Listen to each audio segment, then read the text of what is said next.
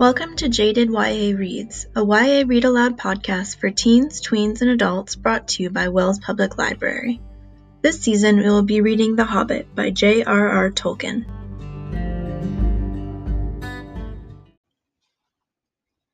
In a hole in the ground there lived a hobbit. Not a nasty, dirty, wet hole, filled with the ends of worms and an oozy smell, nor yet a dry, bare, sandy hole with nothing in it to sit down on or to eat it was a hobbit hole, and that means comfort. It had a perfectly round door like a porthole, painted green, with a shiny yellow brass knob in the exact middle. The door opened onto a tube shaped hall like a tunnel, a very comfortable tunnel without smoke, with paneled walls and floors tiled and carpeted, provided with polished chairs and lots and lots of pegs for hats and coats. The hobbit was fond of visitors. The tunnel wound on and on, going fairly but not quite straight into the side of the hill. The hill, as all the people for many miles round called it, and many little round doors opened out of it, first on one side and then on another. No going upstairs for the hobbit. Bedrooms, bathrooms, cellars, pantries, lots of these. Wardrobes, he had whole rooms devoted to clothes. Kitchens, dining rooms, all were on the same floor, and indeed on the same passage. The best rooms were all on the left hand side, going in, for these were the only ones to have windows, deep set, round windows looking over his garden and meadows beyond, sloping down to the river. This hobbit was a very well to do hobbit, and his name was Baggins. The Bagginses had lived in the neighbourhood of the hill for time out of mind, and people considered them very respectable, not only because most of them were rich, but also because they never had any adventures or did anything unexpected. You could tell what a Baggins would say on any question without the bother of asking him. This is a story of how a Baggins had an adventure, and found himself doing and saying things altogether unexpected. He may have lost the neighbor's respect, but he gained well, you will see whether he gained anything in the end. The mother of our particular hobbit what is a hobbit? I suppose hobbits need some description nowadays, since they have become rare and shy of the big people, as they call us. They are, or were, a little people, about half our heights, and smaller than the bearded dwarfs. Hobbits have no beards. There is little or no magic about them, except the ordinary, everyday sort which helps them to disappear quietly and quickly when large stupid folk like you and me come blundering along, making a noise like elephants which they can hear a mile off. They are inclined to be fat in the stomach, they dress in bright colours, chiefly green and yellow, wear no shoes, because their feet grow natural leathery soles, and thick warm brown hair like the stuff on their heads, which is curly have long, clever, brown fingers, good natured faces, and laugh deep, fruity laughs, especially after dinner, which they have twice a day when they can get it. Now you know enough to go on with. As I was saying, the mother of this hobbit, of Bilbo Baggins, that is, was the famous Belladonna Took, one of the three remarkable daughters of the old Took, head of the hobbits who lived across the water the small river that ran at the foot of the hill. It was often said, in other families, that long ago one of the Took ancestors must have taken a fairy wife. That was, of course, absurd, but certainly there was still something not entirely hobbit like about them, and once in a while members of the Took clan would go and have adventures. They discreetly disappeared, and the family hushed it up, but the fact remained that the Tooks were not as respectable as the Bagginses, though they were undoubtedly richer. Not that Belladonna Took ever had any adventures after she became Mrs. Bungo Baggins. Bungo, that was Bilbo's father, built the most luxurious hobbit hole for her, and partly with her money, that was to be found either under the hill, or over the hill, or across the water, and they and there they remained to the end of their days. Still it is probable that Bilbo, her only son, Although he looked and behaved exactly like a second edition of his solid and comfortable father, got something a bit queer in his make-up from the Took side, something that only waited for a chance to come out.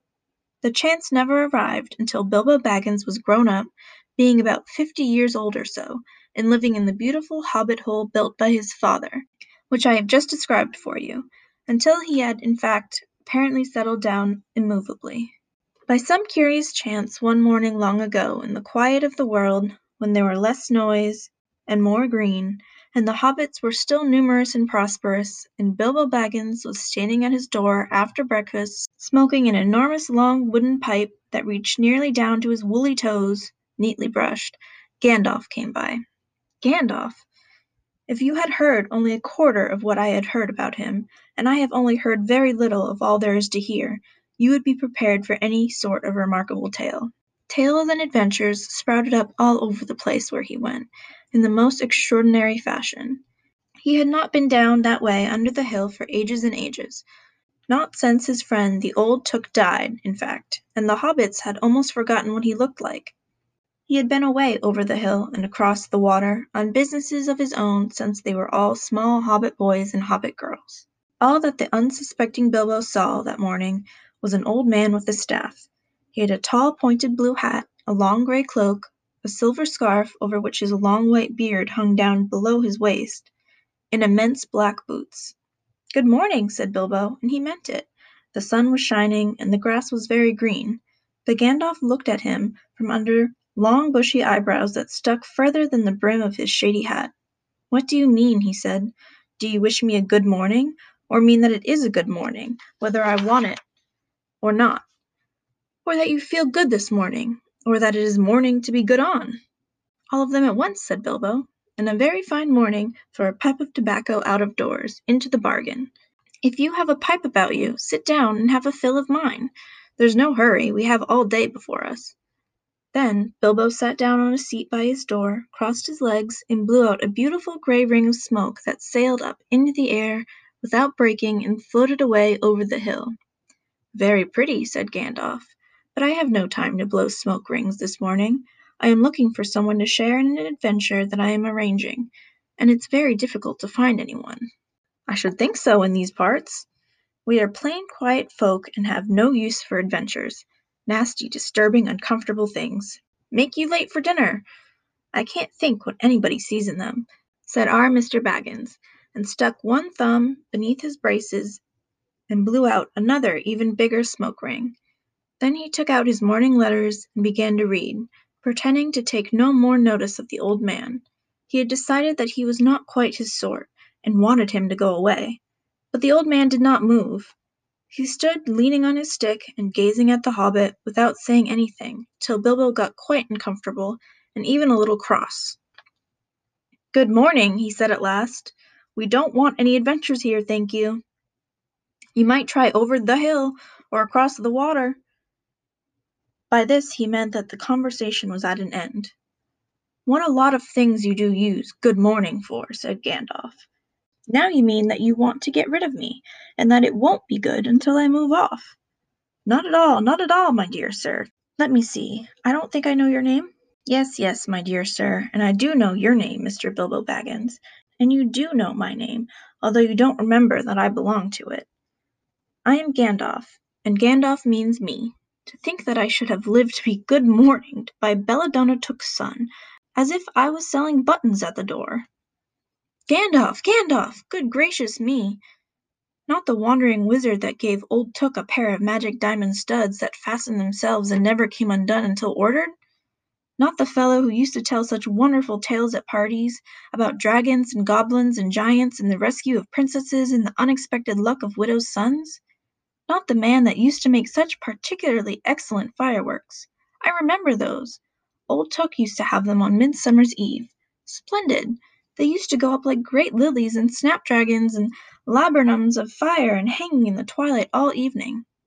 You will notice already that Mr. Baggins was not quite so prosy as he liked to believe. Also, that he was quite fond of flowers.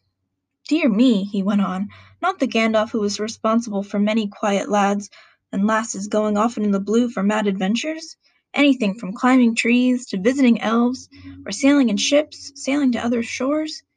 Bless me, life used to be quite inter I mean, you used to upset things badly in these parts once upon a time. I beg your pardon, but I had no idea you were still in business.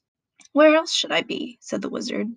All the same, I am pleased to find you remember something about me. You seem to remember my fireworks kindly, at any rate, and that is not without hope. Indeed, for your old grandfather Took's sake, and for the sake of poor Belladonna, I will give you what you asked for. I beg your pardon, I haven't asked for anything. Yes, you have, twice now. My pardon, I give it to you. In fact, I will go so far as to send you on this adventure. Very amusing for me, very good for you, and profitable, too, very likely, if you ever get over it. Sorry, I don't want any adventures, thank you. Not today. Good morning, but please come to tea any time you like. Why not tomorrow? Come tomorrow. Goodbye. And with that the hobbit turned and scuttled inside his round green door, and shut it as quickly as he dared, not to seem rude. Wizards, after all, are wizards. What on earth did I ask him to tea for? he said to himself as he went to the pantry. He had only just had breakfast, but he thought a cake or two and a drink of something would do him good after his fright. Gandalf, in the meantime, was still standing outside the door and laughing long but quietly. After a while he stepped up, and with the spike on his staff scratched a queer sign on the hobbit's beautiful green front door.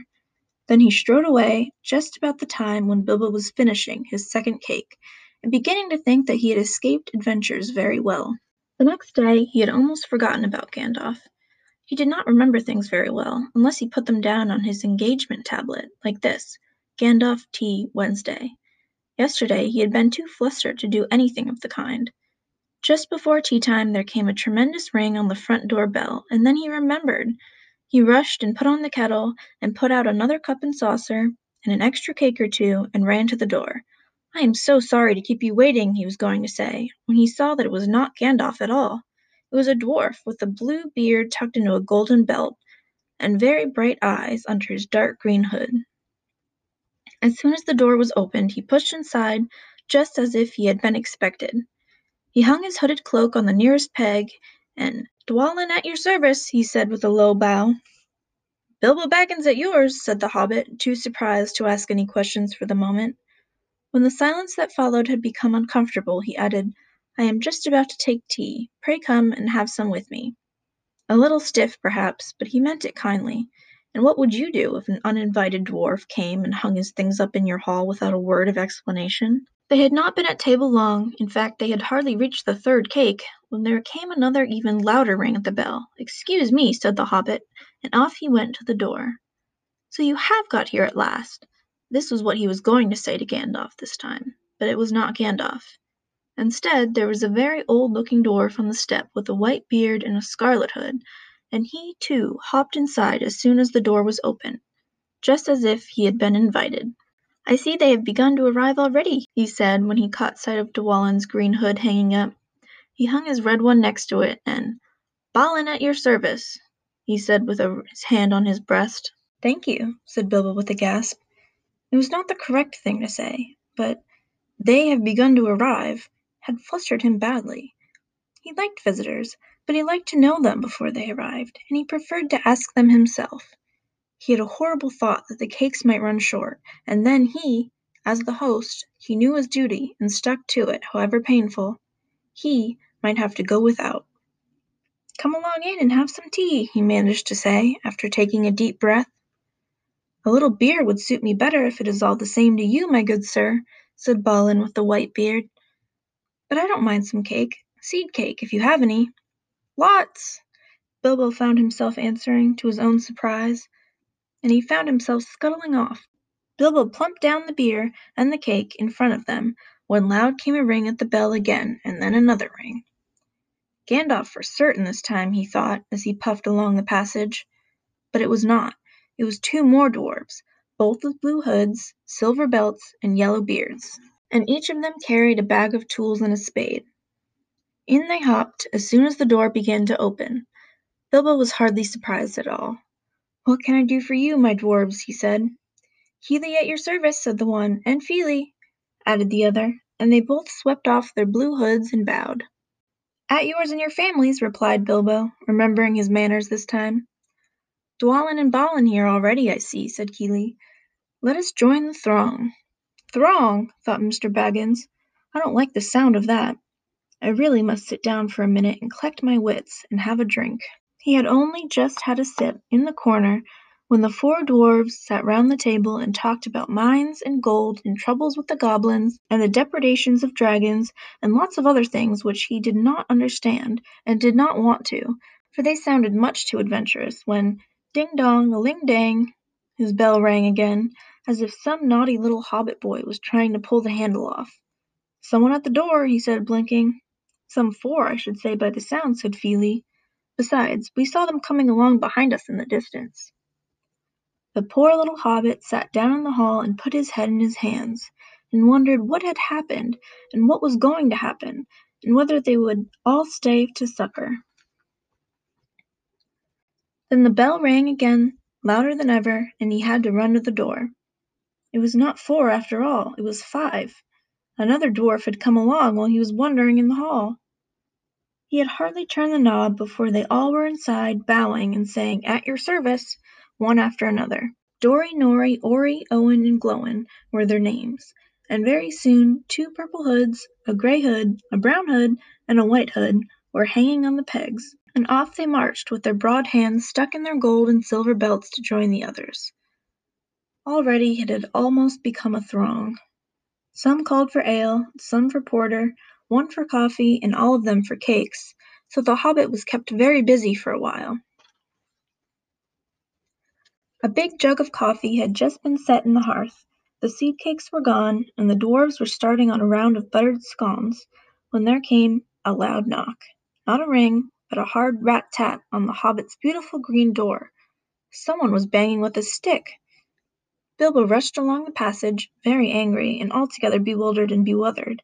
This was the most awkward Wednesday he had ever remembered. He pulled open the door with a jerk, and they all fell in, one on top of the other. More dwarfs! Four more! And there was Gandalf behind, leaning on his staff and laughing. He had made quite a dent on the beautiful door. He had also, by the way, knocked out the secret mark that had been put there the morning before. "Carefully, carefully," he said. "It is not like you, Bilbo, to keep friends waiting on the mat, and then open the door like a pop gun. Let me introduce Bifur, Bofur, Bombur, and especially Thorin." "At your service," said Bifur, Bofur, and Bombur, standing in a row. Then they hung up two yellow hoods and a pale green one, and also a sky blue one with a long silver tassel. This last belonged to Thorin, an enormously important dwarf, in fact no other than the great Thorin Oakenshield himself, who was not at all pleased at falling flat on Bilbo's mat with Bifur, Bofur, and Bombur on top of him.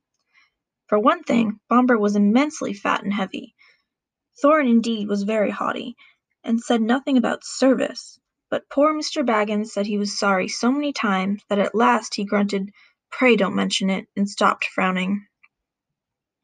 "Now we are all here," said Gandalf, looking at the row of thirteen hoods the best detachable party hoods and his own hat hanging on the pegs. "Quite a merry gathering. I hope there is something left for the late comers to eat and drink. What's that? Tea? No, thank you. A little red wine, I think, for me." "And for me," said Thorin. "And raspberry jam and apple tart," said Bifur. "And mince pies and cheese," said Bofur. "And pork pie and salad," said Bombur. "And more cakes, and ale, and coffee, if you don't mind," called the other dwarfs through the door. "Put on a few eggs, there's a good fellow," Gandalf called after him, as the hobbits stumped off to the pantries, "and just bring out the cold chicken and pickles." "Seems to know as much of the inside of my larders as I do myself," thought Mr. Baggins, who was feeling positively flummoxed, and was beginning to wonder whether a most wretched adventure had not come right into his house. By the time he had got all the bottles and dishes and knives and forks and glasses and plates and spoons and things piled up on big trays, he was getting very hot and red in the face and annoyed. "Confusticate and be bother these dwarfs," he said aloud.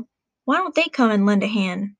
Lo and behold, there stood Balin and Dwalin at the door of the kitchen, and Fili and Kili behind them, before you could say knife, they had whisked the trays and a couple of small tables into the parlour and set out everything afresh. Gandalf sat at the head of the party with the thirteen dwarfs all around, and Bilbo sat on a stool at the fireside, nibbling at a biscuit his appetite was quite taken away and trying to look as if this was all perfectly ordinary and not in the least an adventure.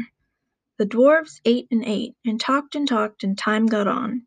At last they pushed their chairs back, and Bilbo made a move to collect the plates and glasses. "I suppose you will all stay to supper?" he said in his politest, unpressing tones. "Of course," said Thorin, "and after.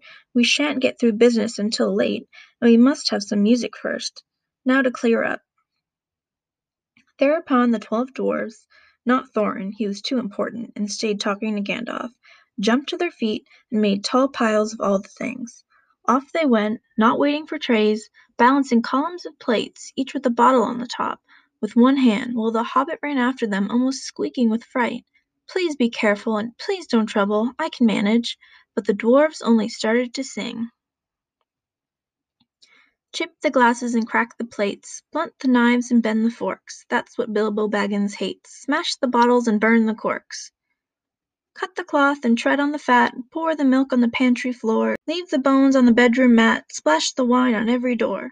Dump the crocks in a boiling bowl, pound them up with a thumping pole, and when you've finished, if any are whole, send them down the hall to roll. That's what Bilbo Baggins hates.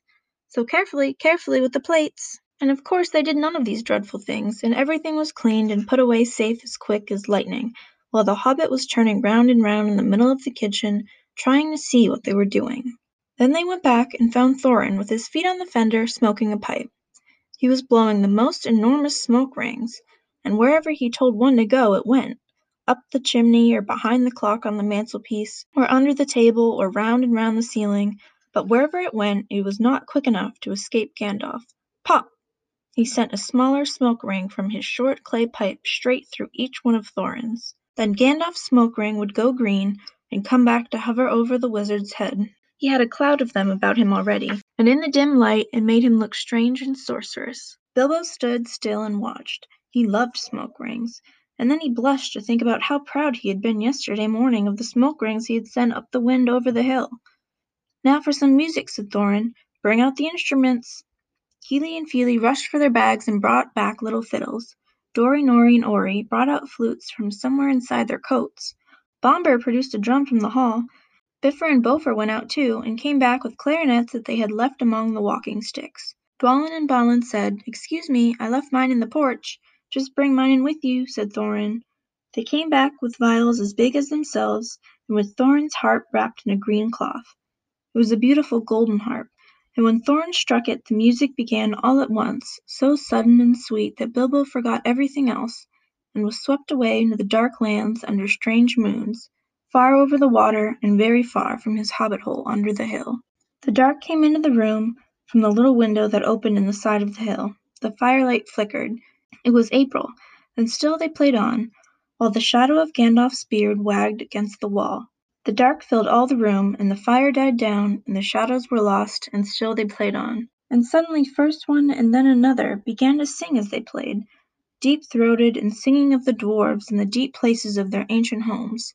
And this is like a fragment of their song, if it can be like their song without their music.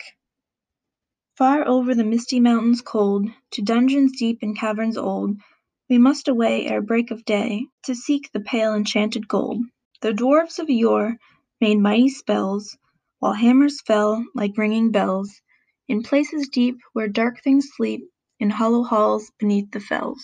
For ancient king and elvish lord, There many a gleaming golden hoard, They shaped and wrought, and light they caught, To hide in gems on hilt of sword.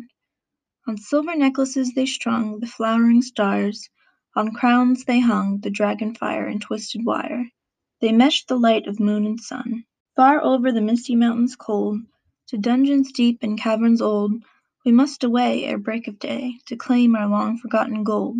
Goblins they carved there for themselves, And harps of gold where no man delves. There lay they long, and many a song Was sung unheard by men or elves. The pines were roaring on the height, The winds were moaning in the night. The fire was red, its flaming spread, The trees like torches blazed with light. The bells were ringing in the dale, And men looked up with faces pale. The dragon's ire, more fierce than fire, Laid low their towers and houses frail. The mountains smoked beneath the moon, The dwarfs they heard the tramp of doom, They fled their hall to dying fall, Beneath his feet, beneath the moon. Far over the misty mountains grim, To dungeons deep and caverns dim. We must away ere break of day To win our harps and gold from him.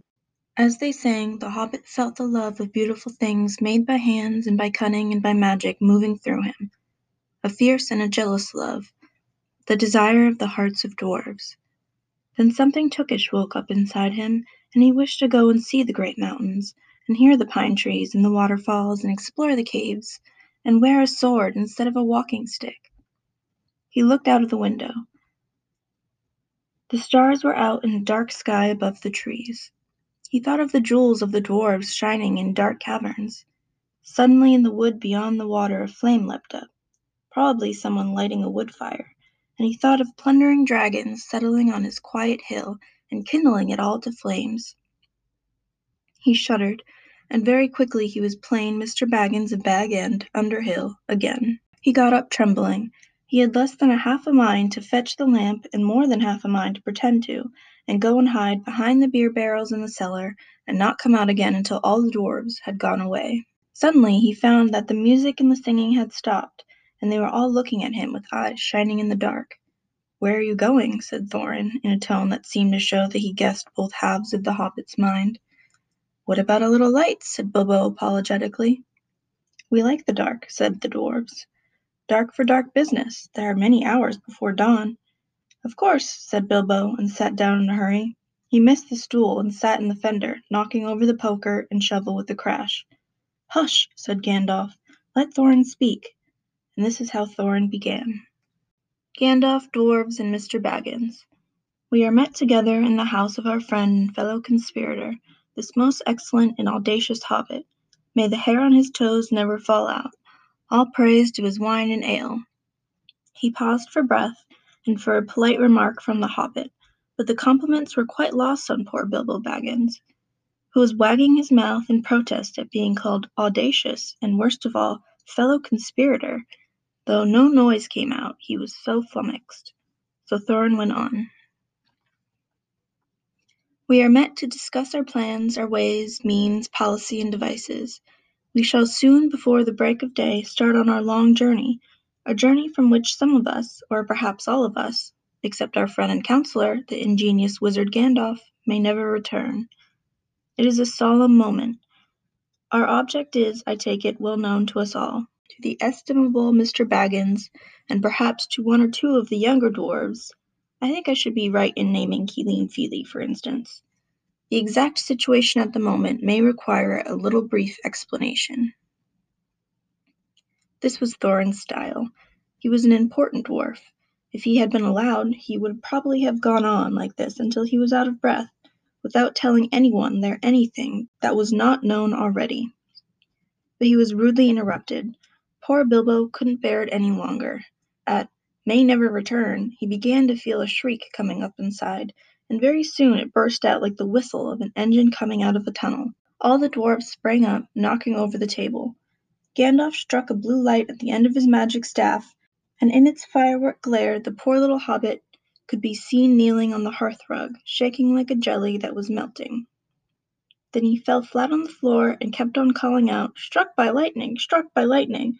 over and over again, and that was all they could get out of him for a long time. So they took him and laid him out of the way on the drawing room sofa with a drink at his elbow, and they went back to their dark business. Excitable little fellow, said Gandalf, as they sat down again. Gets funny queer fits, but he is one of the best, one of the best, as fierce as a dragon in a pinch. If you have ever seen a dragon in a pinch, you will realize that this was only poetical exaggeration applied to any hobbit, even to old Took's great-grand-uncle Bullroarer, who was so huge, for a hobbit, that he could ride a horse. He charged the ranks of the goblins of Mount Gram in the Battle of the Green Fields, and knocked their King Golfimbul's head clean off with a wooden club. It sailed a hundred yards through the air and went down a rabbit hole, and in this way the battle was won and the game of golf invented at the same moment. In the meanwhile, however, Bullroarer's gentler descendant was reviving in the drawing room. After a while and a drink he crept nervously to the door of the parlour. This is what he heard Glóin speaking "Humph!" or some snort more or less like that. Will he do, do you think? It is all very well for Gandalf to talk about this hobbit being fierce. But one shriek like that in a moment of excitement would be enough to wake the dragon and all his relatives, and kill the lot of us. I think it sounded more like fright than excitement. In fact, if it had not been for the sight on the door, I should have been sure we had come to the wrong house. As soon as I clapped eyes on the little fellow bobbing and puffing on the mat, I had my doubts. He looks more like a grocer than a burglar. Then Mr. Baggins turned the handle and went in. The Took side had won, he suddenly felt he would go without bed and breakfast to be thought fierce. As for little fellow bobbing on the mat, it almost made him really fierce. Many a time afterwards the Baggins part regretted what he did now. And he said to himself, Bilbo, you are a fool. You walked right in and put your foot in it. Pardon me, he said, if I have overheard words that you were saying. I don't pretend to understand what you are talking about, or your reference to burglars, but I think I am right in believing this is what he called being on his dignity that you think I am no good. I will show you. I have no signs on my door. It was painted a week ago, and I am quite sure you have come to the wrong house. As soon as I saw your funny faces on the doorstep, I had my doubts, but treat it as the right one. Tell me what you want done, and I will try it. If I have to walk from here to the east of east and fight the wild wereworms in the last desert, I had a great great great grand uncle once, Bullroarer Took, and Yes, yes, but that was long ago, said Glóin. I was talking about you, and I assure you there is a mark on this door, the usual one in the trade, or used to be. Burglar wants a good job, plenty of excitement, and reasonable reward. And that's how it's usually read. You can say expert treasure hunter instead of burglar if you like. Some of them do. It's all the same to us. Gandalf told us there was a man of the sort in these parts looking for a job at once, and that he had arranged for a meeting here this Wednesday tea time. Of course there is a mark, said Gandalf. I put it there myself.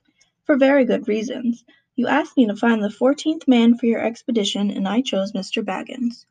Just let anyone say I chose the wrong man or the wrong house, and you can stop at thirteen and have all the bad luck you like, or go back to digging coal. He scowled so angrily at Glóin that the dwarf huddled back in his chair, and when Bilbo tried to open his mouth to ask a question, he turned and frowned at him and stuck out his bushy eyebrows, till Bilbo till Bilbo shut his mouth tight with a snap. That's right, said Gandalf. Let's have no more argument. I have chosen Mr. Baggins, and that ought to be enough for all of you. If I say he is a burglar, a burglar he is, or will be when the time comes. There is a lot more in him than you guess, and a deal more than he has any idea of himself.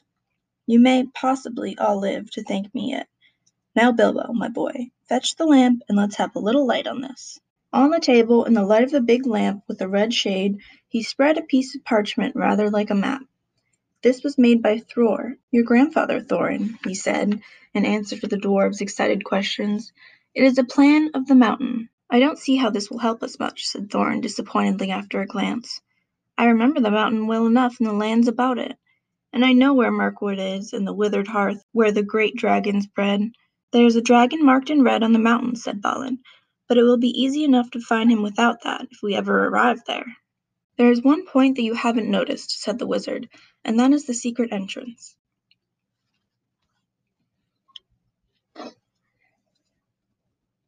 You see that rune on the west side, and the hand pointing to it from the other runes?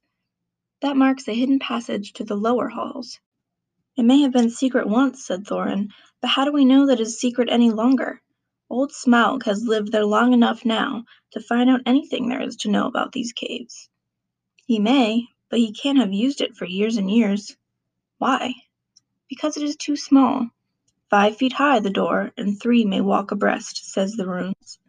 But Smaug could not creep into a hole that size, not even when he was a young dragon, certainly not after devouring so many of the dwarfs and men of Dale. It seems like a great big hole to me, squeaked Bilbo, who had no experience of dragons and only of hobbit holes. He was getting excited and interested again, so that he forgot to keep his mouth shut. He loved maps, and in his hall there hung a large one of the county round, with all his favorite walks marked on it in red ink. How could such a large door be kept secret from everybody outside, apart from the dragon? he asked. He was only a little hobbit, you must remember. In lots of ways, said Gandalf, but in what way this one has been hidden we don't know without going to see. From what it says on the map, I should guess there is a closed door which has been made to look exactly like the side of the mountain. That is the usual dwarves' method. I think that is right, isn't it? Quite right, said Thorin.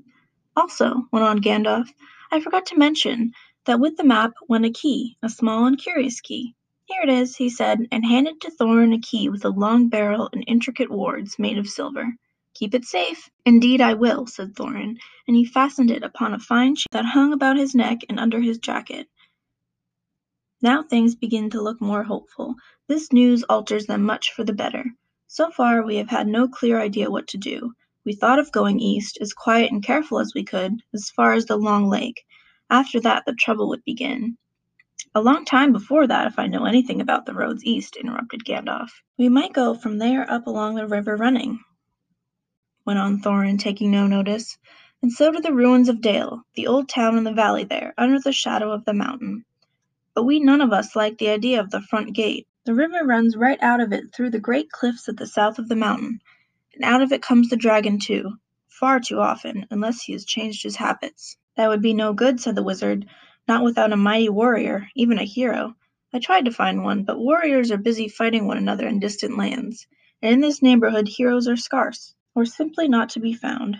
Swords in these parts are mostly blunt, and axes are used for trees, and shields as cradles or dish covers, and dragons are comfortably far off, and therefore legendary. That is why I settled on burglary, especially when I remembered the existence of a side door. And here is our little Bilbo Baggins, the burglar, the chosen and selected burglar. So now let's get on and make some plans. Very well then, said Thorin, supposing the burglar expert gives us some ideas or suggestions. He turned with mock politeness to Bilbo. First I should like to know a bit more about things, said he, feeling all confused and a bit shaky inside, but so far still tookishly determined to go on with things. I mean about the gold and the dragon and all that, and how it got there, and who it belongs to, and so on and further. Bless me, said Thorin, haven't you got a map? And didn't you hear our song? And haven't we been talking about this all for hours?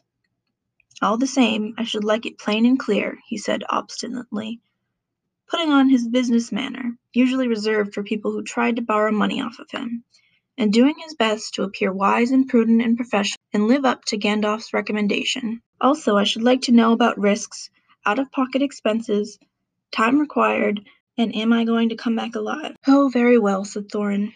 Long ago, in my grandfather Thror's time, our family was driven out of the far north and came back with all their wealth and their tools to this mountain on the map. It had been discovered by my far ancestor, Thrain the Old, but now they mined and they tunneled and they made hunger halls and great workshops, and in addition I believe they found a great deal of gold and great many jewels too. Anyway, they grew immensely rich and famous, and my grandfather was king under the mountain again, and treated with great reverence by the mortal men who lived to the south and were gradually spreading up the running river as far as the valley overshadowed by the mountain. They built the merry town of Dale there in those days. Kings used to send for our smiths, and reward even the least skilful most richly. Fathers would beg us to take their sons as apprentices, and pay us handsomely, especially in food supplies, which we never bothered to grow or find for ourselves. Altogether, those were good days for us, and the poorest of us had money to spend and to lend, and leisure to make beautiful things just for the fun of it, not to speak of the most marvelous and magical toys the like of which is not to be found in the world nowadays. So my grandfather's halls became full of armor and jewels and carvings and cups, and the toy market of Dale was the wonder of the north. Undoubtedly that is what brought the dragon. Dragons steal gold and jewels, you know, from men and elves and dwarfs, wherever they can find them, and they guard their plunder as long as they live, which is practically forever unless they are killed, and never enjoy a brass ring of it. Indeed, they hardly know a good Indeed, they hardly know a good bit of work from a bad, although they usually have good notion of the current market value, and they can't make a thing for themselves, not even mend a little loose scale of their armor. There were lots of dragons in the north in those days, and gold was probably getting scarce up there, with the dwarfs flying south or getting killed, and all the general waste and destruction that dragons make going from bad to worse. There was a most specially greedy, strong and wicked worm called Smaug, one day he flew up into the air and came south. The first we heard of it was a noise like a hurricane coming from the north, and the pine trees on the mountain creaking and cracking in the wind. Some of the dwarfs who happened to be outside I was one luckily, a fine adventurous lad in those days, always wandering about, and it saved my life that day. Well, from a good way off we saw the dragon settle on our mountain in a spout of flame. Then he came down the slopes, and when he reached the woods they all went up in fire. By that time all the bells were ringing in Dale, and the warriors were arming. The dwarfs rushed out of their great gate, but there was the dragon waiting for them. None escaped that day. The river rushed up in steam, and a fog fell on Dale.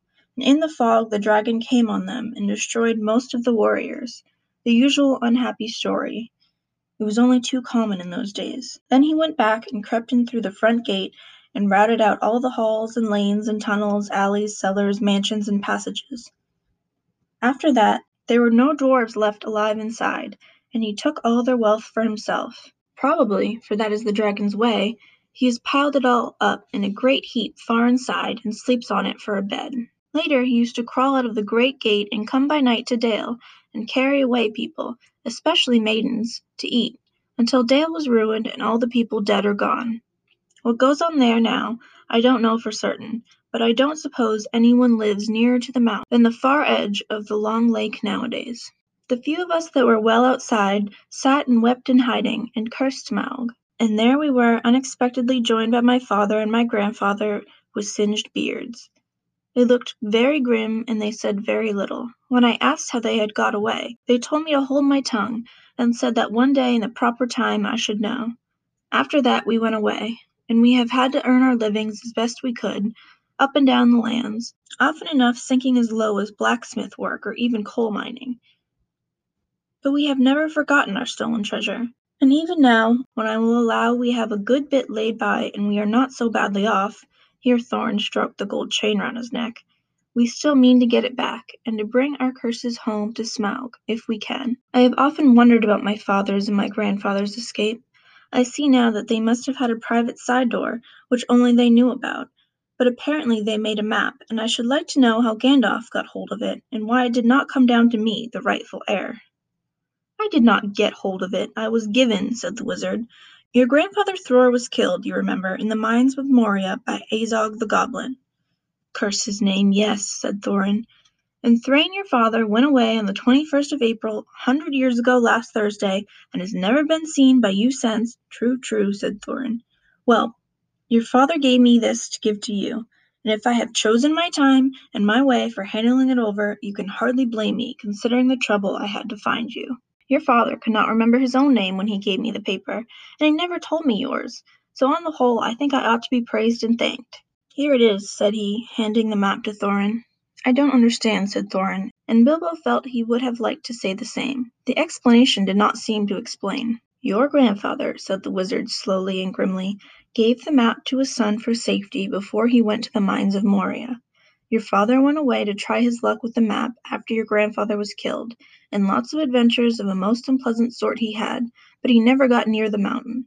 How he got there I don't know, but I found him a prisoner in the dungeons of the necromancer. Whatever were you doing there? asked Thorin with a shudder, and all the dwarfs shivered. Never you mind. I was finding things out as usual, and a nasty dangerous business it was. Even I, Gandalf, only just escaped. I tried to save your father, but it was too late. He was witless and wandering, and had forgotten almost everything except the map and the key. We have long ago paid the goblins of Moria, said Thorin. We must give a thought to the necromancer.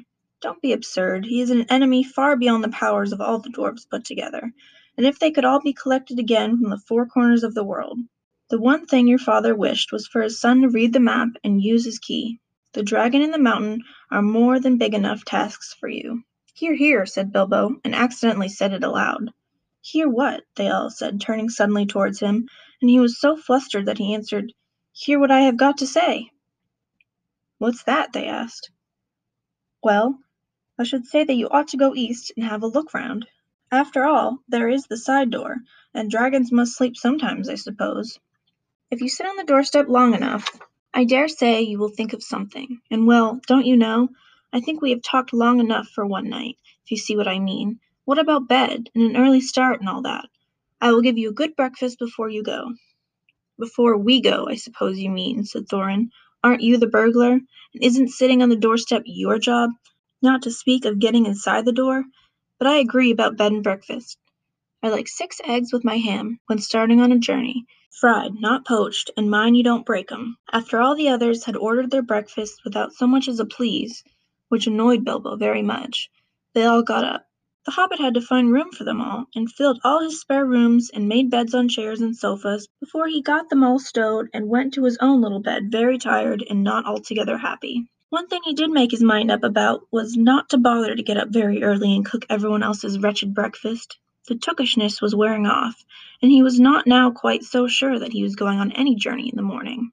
As he lay in bed he could hear Thorin still humming to himself in the best bedroom next to him. Far over the misty mountains cold, To dungeons deep and caverns old, We must away ere break of day To find our long forgotten gold. Bilbo went to sleep with that in his ears, and it gave him very uncomfortable dreams. It was long after the break of day when he woke up.